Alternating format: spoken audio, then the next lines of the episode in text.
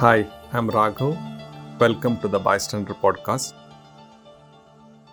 Today we have with us Sri Sridhar Vembu, CEO of Zoho Corporation, a successful entrepreneur and a very inspiring leader. Who is taking this call from Tenkasi in Tamil Nadu in rural India. And I'm uh, recording this from London, from my home. Considering the challenging time we are in, I have invited Sridhar to share his experience of navigating the change and uh, as well as share about his own personal transformation, especially during his early days. Um, so, Sridhar, welcome and thanks for joining us. Oh, thanks for having me. Um, this uh, whole conversation started uh, with your tweet uh, where you mentioned about uh, after your PhD, you got that intuition that uh, my field has become a bit stale and I moved away and all that. You also shared that it was emotionally hard. So I want to Mhm. explore that dimension in this uh, uh, podcast. But before that, can you a little bit share about your, uh, your as a childhood, like uh, what kind of student you were and how was your schooling and how did you get, like, what was your intention of uh, getting into IIT and then PH, uh, into Princeton? Yeah, I grew up in a fairly modest Indian middle class family. Uh, we were not poor, but we were far from far from well to do. I mean, in the sense, uh, like typical middle class families in the 70s and 80s in India, a bicycle is your transport, and that's a luxury. That feels like a luxury. A bicycle is a luxury, right? So that is the typical thing. And I grew up in Chennai, but of the close, because both my parents came from villages down south in Tamil Nadu, in Tanjavur district specifically. So I ended up going to our village very often. And my both my parents, particularly my father, was always thought of that as home. Chennai was sort of a place we lived in, but our home is our village. That is how that attitude somehow we passed on to the children actually. I don't know why. We we were even though I was in Chennai, but I wasn't in Chennai in a way mentally. we were we were kind of growing up in a as a as a as uh, with a rural background. I went to fairly humble Tamil medium schools in Chennai. So, in fact, I would beg my mother every year, why don't I just go to the same kind of school in the village? Why go to, you know, why be in the school in Chennai? And I love the village, I go back. She never allowed that, right? She thought that somehow being in Chennai is important to her, or that's how the kids will do better. So you never fight mothers, right? Yes, that is true. so that's why I went to school in Chennai, but every holiday I would be in the village, back in the village. So that is how the childhood was. Uh, by conventional standard, the school is it's a government aided school, as I say.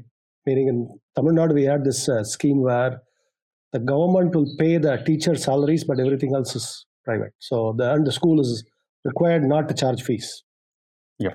So private uh, parties can run a school, but the government will pick up the teachers' salaries, but but the school has to be free. So it's a kind of philanthropic effort. Yeah. And uh, our uh, Chief Minister Kamaraj created the scheme back in 1950s, and uh, that proved to be actually a really good scheme because a lot of people jumped into education, provided free schooling uh, with their own resources for the facilities, all that. Right. So that was the kind of school I attended. It was free. And uh, I was, see, in these kinds of schools, you don't have any homework. They have the, the teachers tend to be reasonably good, but there was no, there's too many students to assign homework, check in on you, all that. So they'll teach and then they leave you alone, actually. Unlike most of my classmates, I also, you know, was playful and but I had good knack for say mathematics, all that. So I would do well in the exam, in the final exam, and they were easy. I found it to be easy. So in that sense, I was considered a good student, but I wasn't studious in childhood like uh, many of the kids tend to be. top school, uh, class toppers and all. I was probably from, uh, but that was because I found it easy, not because I was actually working for it as much. In fact, I was studious, but in a different way. I was constantly reading a lot about uh, politics, and uh, I mean, I, I knew extremely well about, say, Tamil Nadu politics as an example. Mm-hmm. Politics was a passion what in childhood.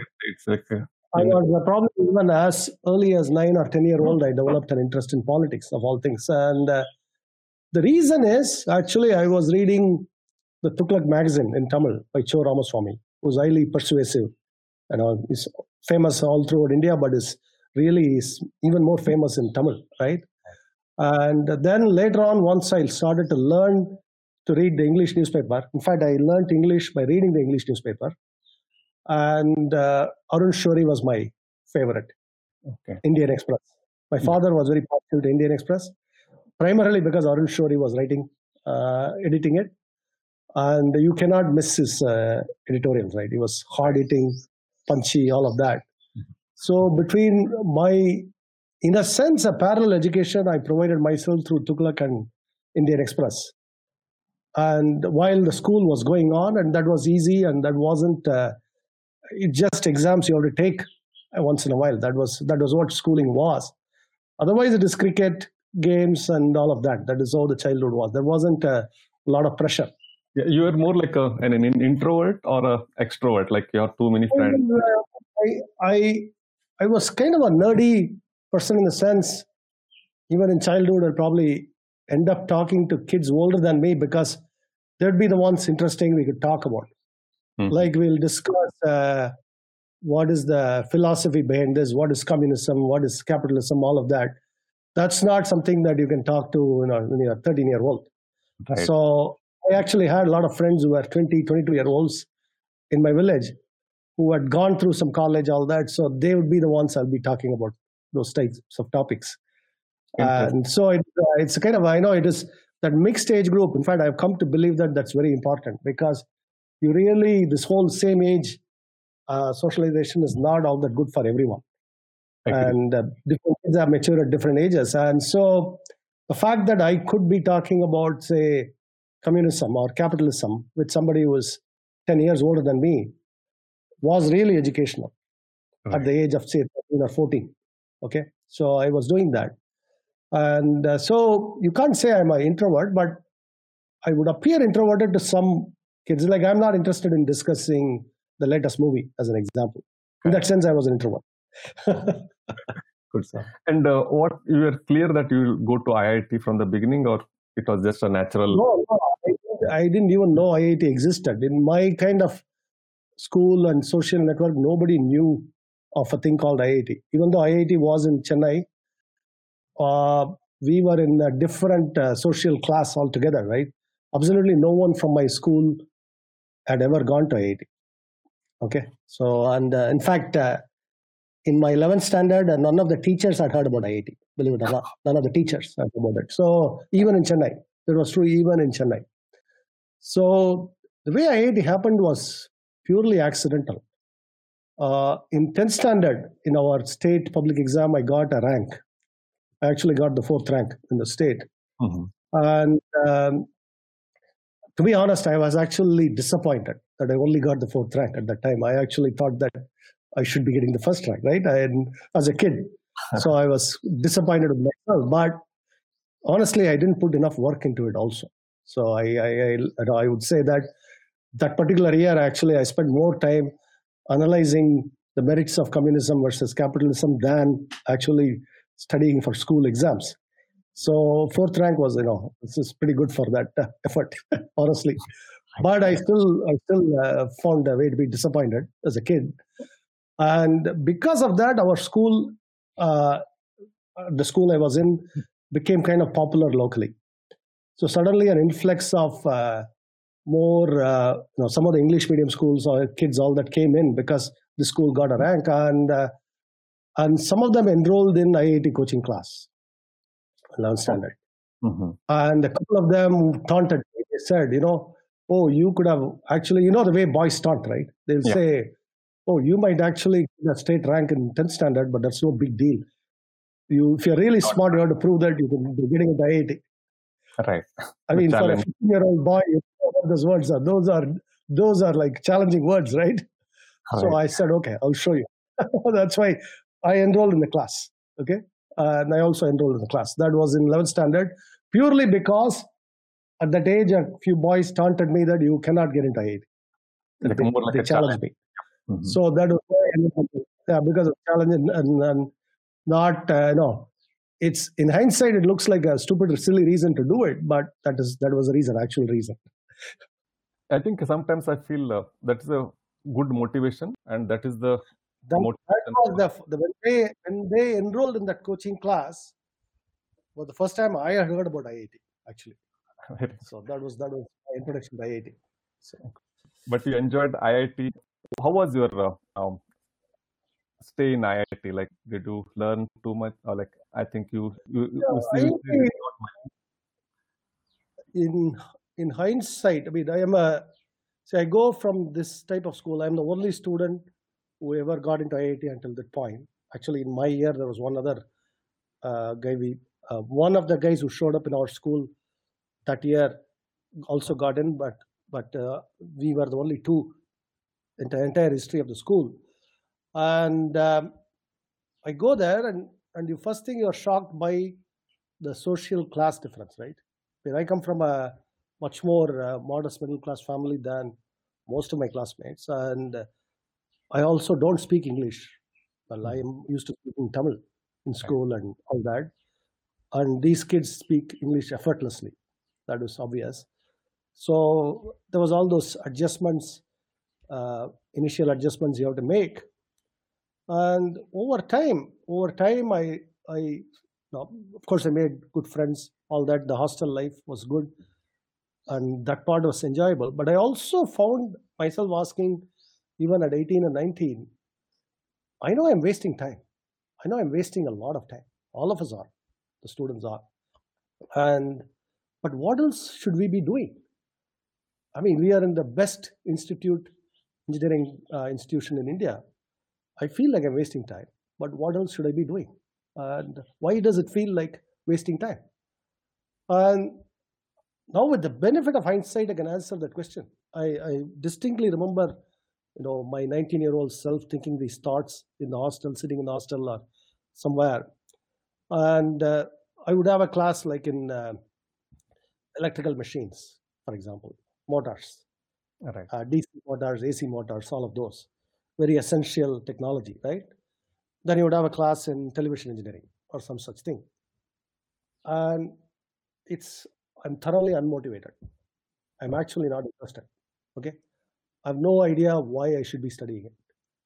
And also, what television engineering really means or electrical motor really means is that you have a lot of mathematical models of those things Right. and you write exams, do calculations on those mathematical models. In fact, you actually don't build a motor. In fact, you, you probably go to the lab. Occasionally, there is a lab attached to it, but those are very scripted things, and you know that that's not the serious part. The serious part is the mathematical models and the formulas and the, and the exams you write on those. Okay, Okay, and your entire life you're prepared for these exams. A lot of IIT students are good at this, and I was good at this. So you could just do this last minute cram session for a couple of hours, three hours, and you can do well, reasonably well in the exam. So you are supposed to have mastered electrical motors. Okay. This this whole thing, I knew I'm gaming the system. Okay, I am gaming the system. And so were so many of my classmates. But I was thoroughly dissatisfied with gaming the system this way. But I also didn't know what else am I supposed to be doing. Remember, I'm 19 year old. I don't have any theory of education yet. So I don't know what I'm doing, what why I'm doing this, but I'm doing it. I'm doing it well. If you look at my grade point average, it was good enough that Princeton admitted me. Right. But so I would rate the experience as dissatisfactory from a more fundamental sense. What may be the uh, source of that dissatisfaction? It's not even that. I wouldn't say that I was, it was a kind of, it felt purposeless void. That is the way I'd put it. The whole thing didn't, I didn't have to have any purpose. Okay. I don't know how much to blame IIT for it, but I definitely didn't feel purposeful sitting there. And there was no why. Why should we be doing electrical motors now? This is a sort of a meta question, right? Why? Yeah. And I don't that had a satisfactory answer. Okay. And uh, I, in benefit of hindsight, I can give all the answers, but at that time, I, I know that it didn't feel purposeful. and it looked, I you know, this you are you are learning electrical motors, but you are really learning some mathematical models of electrical motors. You are taking the tests on those models, and you are passing or you're doing reasonably well in those tests. But that didn't feel real anyway. So when you thought of going to Princeton, did you think some of those will get addressed or answered there, or what was well, your? Actually, I, in fact, interestingly, at that point, my objective became the mathematics itself. See, if you are going to build mathematical models, I realized you just want to be a mathematician and prove theorems. Why, why even pretend, right? Right. So I decided to double down on the mathematical part, which is, which is something I'm good at. I enjoyed it, right? And uh, it's not. It's in fact one of the reasons you could do the test well is because the mathematics part itself is easy. Okay. So, so I decided to go focus on a very heavily mathematical subfield of it the theory of uh, the mathematical theory of communication, as they call it. Right. Again, communication systems, like the one we are talking about, talking through right now, itself has mathematical models, and we prove theorems about those models. That was my field of study in Princeton. That it's called information theory, but it's really the mathematical theory of communications, communication networks. So that was my focus in Princeton, and I got a PhD in that subject. This was completely mathematical. I mean, my thesis would have a lot of uh, Greek symbols, theorems, proofs, delta, epsilon, all of that. And at the end of it, I was even more thoroughly disillusioned. doing it's like a, repeating a drug that you maybe have some resistance in the beginning and then repeating it again for yeah. four, five more years. I I would have been, I would have, I was considered good at it. Remember, Princeton gave me a PhD. Yep. That, that, Actually, they even I'm good at it but I was thoroughly dissatisfied with myself for doing it. For Princeton, how long it took you like to uh, what what was your thoughts at that time and uh, how long it took for you to decide to do something different? During both in my IIT years and then later in Princeton years, once you do this type of mathematical work, really your best option is to go become a faculty member somewhere. Right. You go to join a university and become a, a assistant professor and then a associate professor, and professor and whatnot, and you publish papers. You guide PhD students like myself. That was the prescribed path. Okay, ahead of me. You can almost say it's sort of, in fact, this thing came from the church, right? The original institution that gave rise to the system is the church. And so you are training for priesthood. PhD is a training for priesthood. Then you become a priest. Then you become a hopefully you go to a bishop and an archbishop and, a, and all that. That is the gradation. That's what you call them professors instead, right? And and this is you know unlike the church, this is the church of truth. The university is the church of truth. That is the idea. And the professor is a bishop in the church. So that's what I trained for, and I became qualified. Now the time came for me to actually become a priest. What I am now officially qualified for that those six months or one year was a lot of soul searching. I I actually was applying for such jobs, but my heart is not in it. I at one level I didn't want to be doing it, but I qualified all you know essentially the last several years of my life to do this, but I'm not interested in it anymore. I actually got a job in Australian National University, ANU in Canberra. Oh. I'd gone to Australia to interview, and they gave me a good job actually. It was a so prestigious university and good job. And uh, it was going to take about, I got this job in probably August or uh, September, sometime of uh, 2000, I mean, 1993. Okay. And they, they would apply for a permanent residency in Australia. I was in Princeton still, and and then I would go take up the job. That was the process. Okay. So you had to wait about two, three months for the permanent residency to come through.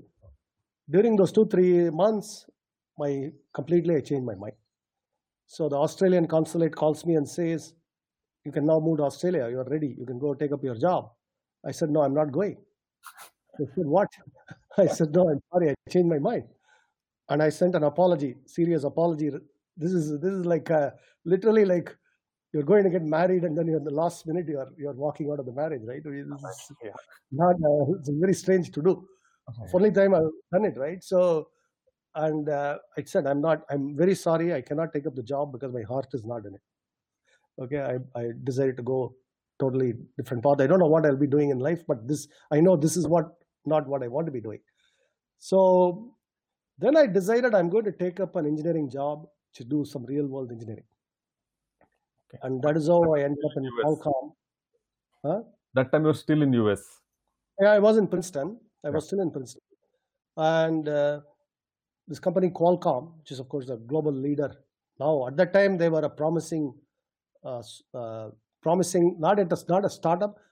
They had gone beyond it, but still not well known.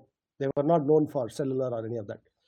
And uh, it was kind of technically highly skilled company, but not yet a market success. That's how I'll put that at that time. This was in 93, 94. So I got a job there as an engineer. And uh, my job was supposed to uh, actually do R&D, but this is engineering R&D, meaning hardcore, you have to invent systems, file patents, all of that, for a satellite communication system. Okay. And along the way, I was there two years. I also ended up doing some work, uh, which actually I did not invent anything there, but I actually ended up doing some existing engineering work that some of which uh, later now in the LTE, in fact, this type of 4G type of systems, now incorporate some of those uh, ideas, which I want to make it clear, I did not invent them, but I worked on such projects there when I was there. So those gave me a taste for real world practical engineering first that how you build systems. That's one. But that was the time my brother actually also joined me in Qualcomm. He was in India. He was a software engineer, and then he came to US and joined me in Qualcomm. He was there exactly one year. And Kumar, Kumar Vembu, he's he runs Go Frugal Tech, and he's one of our co-founders too. He and I would talk a lot about India, India's technology, uh, and how India is sending all these engineers abroad, but we don't have much of an industry to speak of ourselves. We don't build products in technology. All of that we were talking about. And uh, after about a year, actually, he decided to just move back to India. Okay. He was homesick, but he also wanted to move back to India to pursue this. Uh, these, as as he put it, enough talking, time to do. That's how he put it, right? So he moved back to Chennai to be at home with parents, and he arrived in India without any plan, no business plan. You know, sit at home and try something. And I told him, okay, I'll we'll figure out something together. That is what I was still in Qualcomm, but I was also going to leave. And uh, about three months after he left, I left my job too. I was there exactly about two years or so in uh, Qualcomm, and uh, then I left. And I didn't have a plan. Also, I didn't have a plan what to do.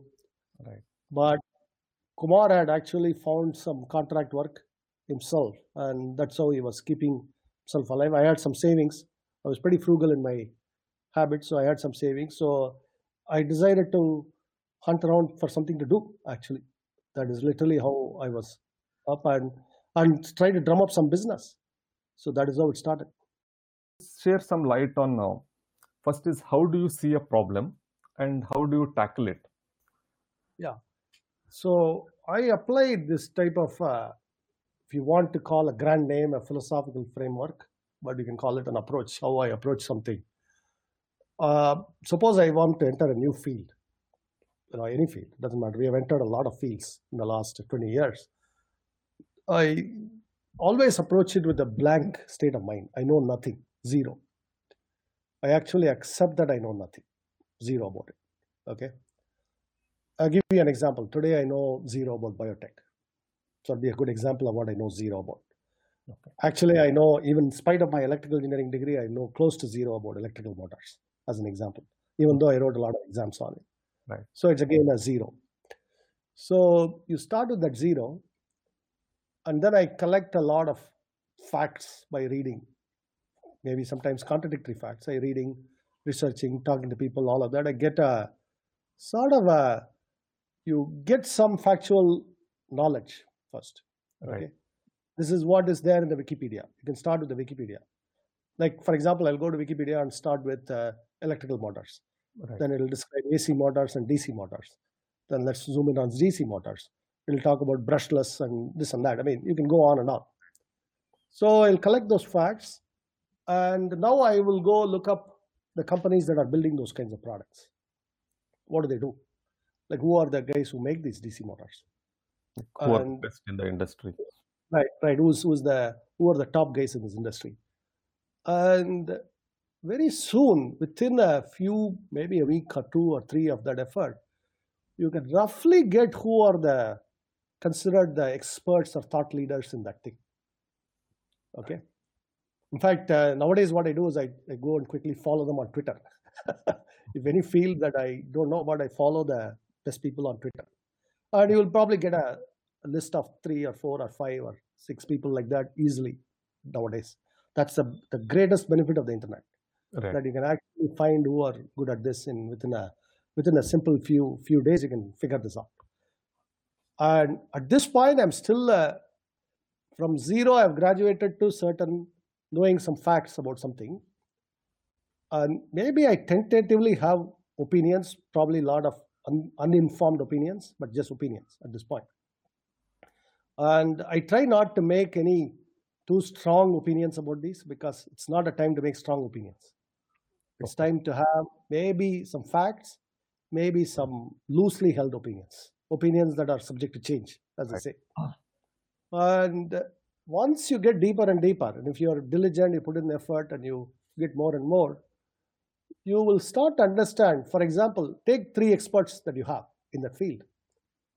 What are their strong convictions about? Because to be an expert, you have something, you believe in something. Okay? What do they believe in? And more importantly, what do these people agree upon, these experts? What do they disagree upon? Mhm. That's a very important one, actually. What do they disagree upon is very important. Okay. Because if there is any disagreement among what you would consider top level experts, that's actually a very good sign that there is an open area right there. Mhm. If your top three experts in, let's say, biotech disagree on something, you might consider that an open question, a good open question. Okay. Alright. And uh, and then what they agree upon, you might say that is settled fact or established fact about that field. Hmm. If they all agree upon something. Correct. And so you get an idea now, slowly. And what I try to do is zoom in on these areas of agreement and areas of disagreement. And now, tentatively, which side would I pick? If there are these two people disagreeing, what would I pick? I have no knowledge to pick one yet. But try to see which one would you pick. Why would you pick that? Correct. and try not to be very personal about it, right? Oh, I like this guy's look, therefore I'll pick that side. That's bullshit, right? But maybe you'll pick, uh, you'll say, I maybe this argument sounds more appealing, or that argument sounds more appealing. I don't know why. So you start to get something. So the process I describe is you have opinions. Slowly, some of those opinions become strong opinions. Maybe some of them will become convictions. Right. And when you have some conviction, then you can act. That is when action. Okay. Very nice. So this is uh, from zero to opinions to strong opinions to convictions to action. That is the Beautiful. axis in which I. Uh, beautiful. I think it can be a itself can be made a framework and maybe written a book and sold uh, successfully. But I think uh, thanks for sharing that. And typically, how much time you give? Because sometimes you know that, uh, or rather, I'll say, when do you give up? Not, I'll not say give up. When do you stop putting your effort? Like how much time you give normally? Well, obviously, you know, in any, I have only, I only have enough. Any any one person can only have enough time or in the world to have maybe a couple of areas in which to have convictions. Right. To really have depth, you know, you have to put in the time. So it's not like I have uh, convictions about 18 areas. Maybe I have convictions about two or three areas, to be honest, right? To reach that level of conviction, you can only do it in a couple of areas maximum. And I mean, most of us, maybe one area, you'd be lucky to have that. So, but you want to be arriving at those convictions slowly. You don't want to arrive at it too casually, too readily. If you do that, then you haven't thought this through, actually. Okay. So that is the approach, and it would take, I mean, this how much time is a question where a few weeks to a lifetime would be the correct range because you really, at some level, you're both arriving at some conviction and living through it through your action. So that's a lifetime then. Okay. But to start acting, it might be a few weeks or a few months, but still, you are only still more tentative than completely convinced about something, right? So, So my, my next question was related to that, uh, the dimension of time. Because in terms of time, like uh, especially now you since you run a large organization, you will get multiple initiatives. Um, how do you manage like that? Do you go by the timeline or you go by the outcome? What is your uh, preference? I'll I'll give you my uh, theory of project management for what One more secret. So- yeah. Yeah. Fine. on any any sufficiently complex project is actually not forecastable in time readily. Okay, and uh, almost all the software projects fall in that category. If it's not sufficiently complex, it's trivial, and trivial projects are no, they're not. There's not a lot of uh, usually there's not a lot of value in it much. Right. But anything that is complex enough, time becomes very you know difficult or impossible to forecast. And the reason is that you come across issues that stump you, that you don't know how to solve, actually. Right. And uh, and then it takes it, it can be a time sucker. For example, the act of debugging in software is an example of that. You may have a complex enough program, like Zoho Meeting is an example. You come across a bug, and you cannot say, I'll fix this bug tonight. Actually, it Yeah. cannot be guaranteed. In fact, it may even take three weeks to reproduce the bug sometimes. No, we may find a bug now, but we may not be able to reproduce that exact bug again easily. And even after you reproduce the bug, finding the actual cause of the bug may take an indefinite, indeterminate amount of time. Yes. These are real problems that every working software engineer knows. Only pure play project managers cannot appreciate this, that these are facts. Okay. So, which is why I don't tend to forecast by time. I tend to forecast by certain milestones. Where have we reached right now? So, and uh, let me give you an example. Suppose that take take this. I always like to do thought experiments like this. Okay. Suppose take uh, state of Bihar, India. We are going to assemble. Here is a challenge I'm going to give ourselves. We'll assemble maybe 500 or 1,000 engineers. Start from zero. We have to figure out how to build something like a Boeing 747. Mhm. How long will it take? Money is no object. Money is no object. Okay. How long will it take? The truth is, we cannot actually exactly determine the time. But we can say approximately it may take at least five to 10 years, maybe 15 years, maybe 20 years. okay. So this that's an example, right? You, I'm, I'm, I, the, pro, the, the problem description is very, very crisp and clear. State of Yeah. Bihar, you have to assemble the Boeing 747, and you now you make an assumption that no existing person with the knowledge is available, which is a good assumption. Actually, there's another assumption I make in the Indian context that we don't have expertise, prior expertise. That's a useful assumption because that's what a developing country is. Developing country means no prior expertise in those areas. So how do you build it? In fact, state of Bihar actually somebody could build this if they had the time and the money to do it.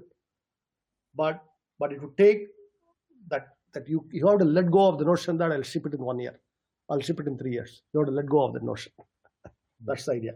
Very good. I think again that uh, it's like tying back to Fred Brooks' uh, Mythical Man Month. That's I think Yeah. uh, Exactly. It's a great book actually. right. It's the same same finding. I've just stated it in a different way. That's all. Very nice. But uh, I think still we are learning uh, to become Yeah. managing large complex projects. Thanks for sharing that. That's very insightful, especially from a software context, because uh, still uh, the industry is learning how to build great and complex uh, Yeah, programs. any any any complex engineering project is similar to software. The same problems. Okay. Right. That's why I gave Boeing 747 or building a bullet train. All of these are. On the other hand, there is a different challenge. I tell you what is time predictable. Given a particular design, given a particular thing, exactly replicate this. Like make this widget. Okay. that is subject to more forecastable time. So, Right. in fact, mistake often people make is uh, this is the way I say it. You are confusing the act of running a train on existing tracks versus laying new tracks through unknown terrain. Yeah. Laying new tracks through unknown terrain is not the same category of problem as running a train on an existing track. Correct. And yet, the whole project management approach is how to make the trains run on time. Right. Well, trains can only run on time assuming you have the tracks already laid and everything is ready. But if your job description includes laying the new tracks through unknown terrain, uh, I cannot give you a timeline easily. Yes. Yeah. Very good uh, analogy. One, I think one last question before I go to some general topics is, uh, uh, what are three things you value most? These are the type of uh, interview questions, as I call them. the reason I call them Yeah. questions is, uh, you know, you're supposed to come up with something interesting. okay. I don't know that uh, you could off off the top of your head you could find something interesting. I mean, I I'll tell you what I value most personally. Right, Mhm.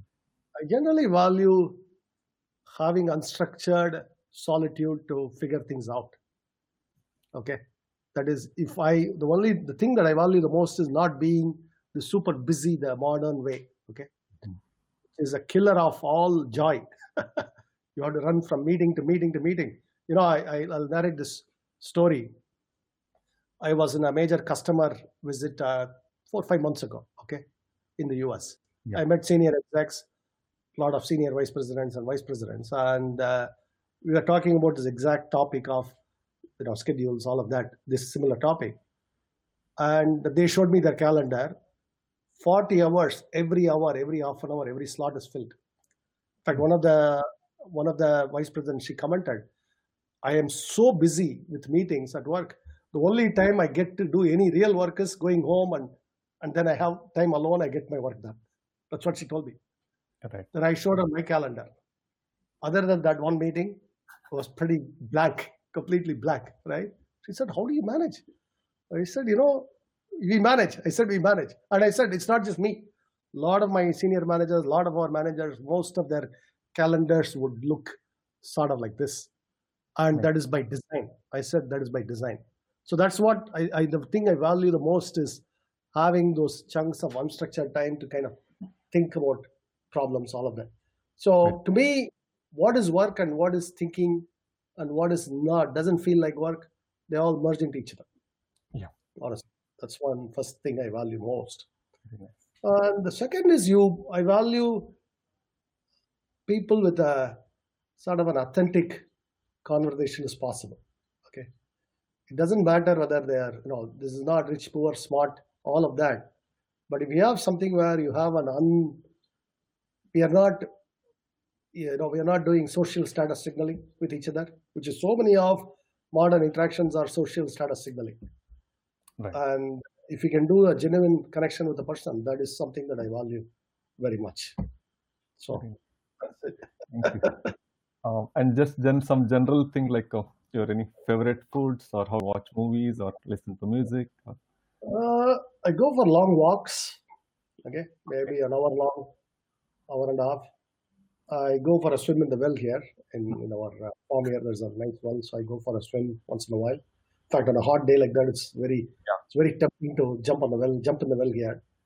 And uh, occasionally, I listen to music. Usually, my taste is uh, both the Tamil film songs and Carnatic music, both the typically the South Indian thing, but Tamil film songs some and uh, and then Carnatic music. Those are the ones that I listen to.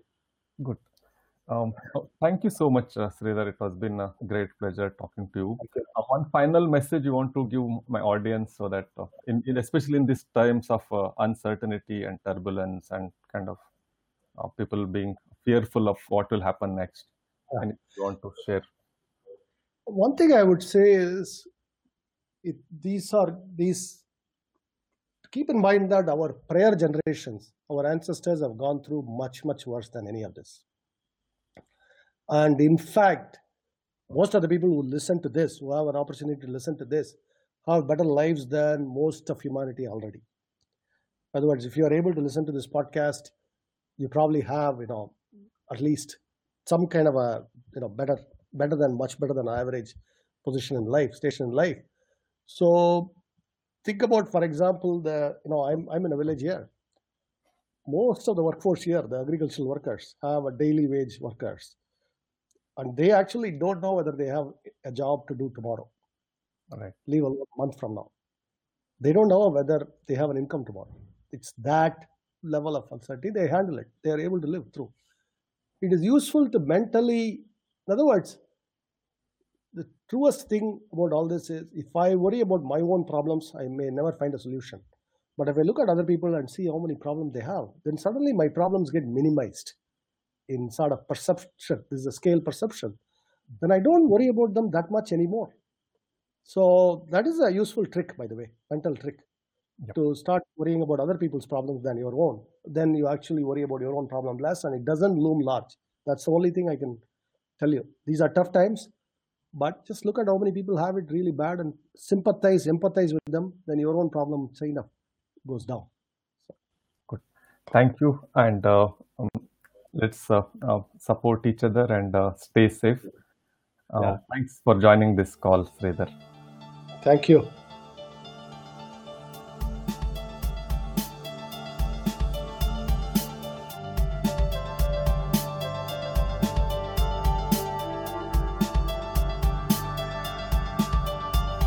Background score by Sri Katte.